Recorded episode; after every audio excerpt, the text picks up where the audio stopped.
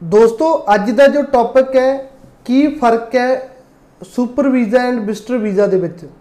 ਹੁਣ ਵੀਡੀਓ ਬਣਾਉਣ ਦਾ ਰੀਜ਼ਨ ਕੀ ਹੈ? ਜਦੋਂ ਕੋਈ ਵੀ ਅਸੀਂ ਸੁਪਰ ਵੀਜ਼ਾ ਅਪਡੇਟ ਕਰਦੇ ਆ ਜਾਂ ਕਿਸੇ ਨੂੰ ਵਿਜ਼ਟਰ ਵੀਜ਼ਾ ਦੀ ਕਾਉਂਸਲਿੰਗ ਕਰਦੇ ਆ ਤਾਂ ਉਹ ਕਹਿ ਦਿੰਦੇ ਨੇ, ਸਾਡਾ ਸੁਪਰ ਵੀਜ਼ਾ ਲਗਵਾ ਦਿਓ। ਸੋ ਬਹੁਤ ਸਾਰੇ ਲੋਕਾਂ ਨੂੰ ਲੱਗਦਾ ਕਿ ਸੁਪਰ ਵੀਜ਼ਾ ਤੇ ਵਿਜ਼ਟਰ ਵੀਜ਼ਾ ਸੇਮ ਟਾਈਪ ਦੇ ਵੀਜ਼ੇ ਨੇ ਸੇਮ ਕੈਟਾਗਰੀ ਦੇ ਨੇ। ਬਟ ਇਦਾਂ ਦਾ ਕੁਝ ਨਹੀਂ ਹੁੰਦਾ। ਸੁਪਰ ਵੀਜ਼ਾ ਤੇ ਵਿਜ਼ਟਰ ਵੀਜ਼ਾ ਦੇ ਵਿੱਚ ਬਹੁਤ ਡਿਫਰੈਂਸ ਹੁੰਦਾ। ਸੋ ਟਰਾਈ ਕਰੂੰਗਾ ਅੱਜ ਐਕਸਪਲੇਨ ਕਰ ਸਕਾਂ ਕਿ ਕੀ ਕੀ ਮੇਨ ਡਿਫਰੈਂਸ ਹੁੰਦੇ ਆ। ਹੁਣ ਅਗਰ ਵਿਜ਼ਟਰ ਵੀਜ਼ਾ ਦੀ ਗੱਲ ਕਰੀਏ ਵਿਜ਼ਟਰ ਵੀਜ਼ਾ ਕੋਈ ਵੀ ਬੰਦਾ ਅਪਲਾਈ ਕਰ ਸਕਦਾ।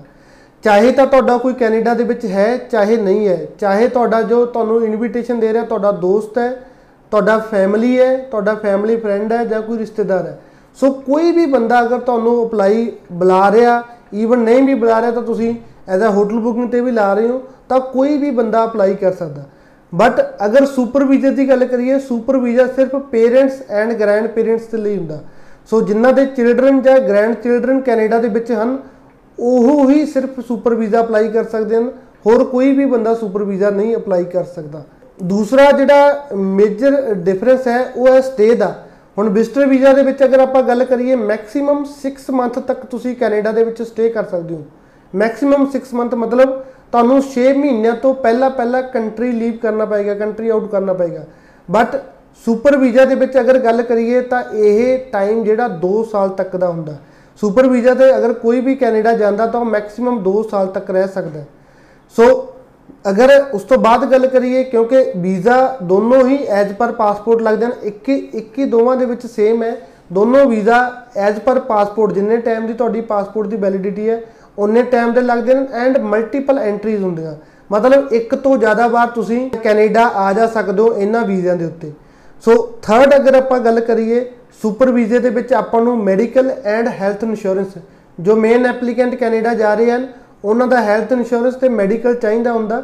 ਬਟ ਵਿਜ਼ਟਰ ਵੀਜ਼ਾ ਦੇ ਵਿੱਚ ਇਦਾਂ ਦੀ ਕੋਈ ਵੀ ਰਿਕੁਆਇਰਮੈਂਟ ਨਹੀਂ ਹੁੰਦੀ, ਕਿਉਂਕਿ ਮੈਡੀਕਲ ਉਦੋਂ ਚਾਹੀਦਾ ਹੁੰਦਾ ਜਦੋਂ ਆਪਾਂ ਕਿਸੇ ਵੀ ਵੀਜ਼ੇ ਤੇ 1 ਸਾਲ ਜਾਂ ਉਸ ਤੋਂ ਵੱਧ ਆਪਾਂ ਕੈਨੇਡਾ ਰਹਿਣਾ ਤਾਂ ਉਸ ਦੇ ਲਈ ਉਹ ਮੈਡੀਕਲ ਮੰਗਦੇ ਹਨ। ਵਿਜ਼ਟਰ ਵੀਜ਼ਾ ਕਿਉਂਕਿ ਐਂਟਰੀ 6 ਮੰਥ ਦੀ ਹੁੰਦੀ ਹੈ ਮੈਡੀਕਲ ਦਾ ਮਤਲਬ ਹੀ ਨਹੀਂ ਕੋਈ। ਸੁਪਰ ਵੀਜ਼ਾ ਤੇ ਐਂਟਰੀ 2 ਸਾਲ ਦੀ ਹੁੰਦੀ ਹੈ, ਤਾਂ ਆਪਣੇ ਕੋਲ ਐਟਲੀਸਟ ਮੈਡੀਕਲ ਆਪਾਂ ਨੂੰ ਦੇਣਾ ਪੈਂਦਾ।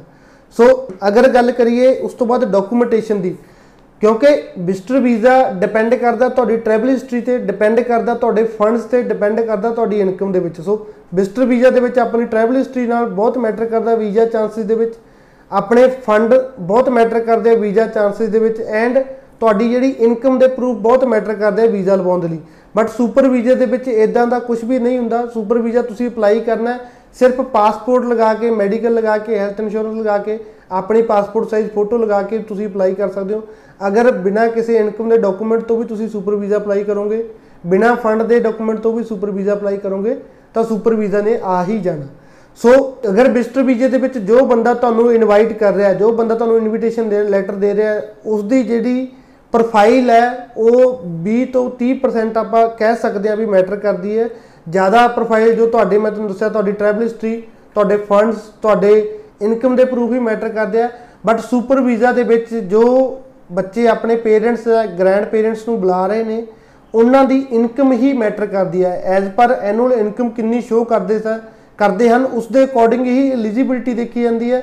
ਵੀ ਅਗਰ ਉਹਨਾਂ ਦੀ 30000 ਡਾਲਰ ਇਨਕਮ ਹੈ ਜਾਂ 40000 ਡਾਲਰ ਇਨਕਮ ਹੈ ਤਾਂ ਦੋਨੋਂ ਪੇਰੈਂਟਸ ਨੂੰ ਬੁਲਾ ਸਕਦੇ ਨੇ, ਇੱਕ ਪੇਰੈਂਟਸ ਨੂੰ। ਮਤਲਬ ਜਿੰਨਾ ਉਹ ਟੈਕਸ ਪੇ ਕਰਦੇ ਆ, ਜਿੰਨੀ ਆਪਣੀ ਇਨਕਮ ਗਵਰਨਮੈਂਟ ਨੂੰ ਡਿਕਲੇਅਰ ਕਰਦੇ ਆ, ਉਹਦੇ ਅਕੋਰਡਿੰਗ ਹੀ ਉਹਨਾਂ ਦੇ ਪੇਰੈਂਟਸ ਜਾਂ ਗ੍ਰੈਂਡ ਪੇਰੈਂਟਸ ਦੀ ਐਲੀਜੀਬਿਲਟੀ ਬਣਦੀ ਹੈ ਸੁਪਰ ਵੀਜ਼ਾ ਦੇ ਲਈ। ਸੋ ਜ਼ਿਆਦਾ ਇਹੀ ਹੁੰਦਾ ਮੈਂ ਤੁਹਾਨੂੰ ਦੱਸ ਚੁੱਕਿਆ ਆਲਰੇਡੀ ਇਨਕਮ ਦੇ ਵੀ ਅਗਰ ਗੱਲ ਕਰੀਏ ਤਾਂ ਇਨਕਮ ਵਿਜ਼ਟਰ ਵੀਜ਼ਾ ਦੇ ਵਿੱਚ ਮੈਟਰ ਕਰਦੀ ਹੈ ਸੁਪਰ ਵੀਜ਼ਾ ਦੇ ਵਿੱਚ ਨਹੀਂ ਮੈਟਰ ਕਰਦੀ। ਸੋ ਇਹ ਮੇਜਰ ਡਿਫਰੈਂਸ ਨੇ ਹੋਰ ਵੀ ਬਹੁਤ ਨੇ ਬਟ ਜ਼ਿਆਦਾਤਰ ਜਿਹੜੇ ਡਿਫਰੈਂਸ ਇਹੀ ਨੇ ਸੁਪਰ ਵੀਜ਼ਾ ਤੇ ਵਿਜ਼ਟਰ ਵੀਜ਼ਾ ਦੇ ਵਿੱਚ। ਸੋ ਕਦੇ ਵੀ ਇਦਾਂ ਨਹੀਂ ਹੁੰਦਾ ਵੀ ਜੇ ਕਿਸੇ ਬੰਦੇ ਦੀ ਐਲੀਜੀਬਿਲਟੀ ਵਿਜ਼ਟਰ ਵੀਜ਼ਾ ਲਈ ਬਣ ਰਹੀ ਹੈ, ਤਾਂ ਸੁਪਰ ਵੀਜ਼ਾ ਲਈ ਵੀ ਨਾਲ ਬਣੇ। ਧੰਨਵਾਦ।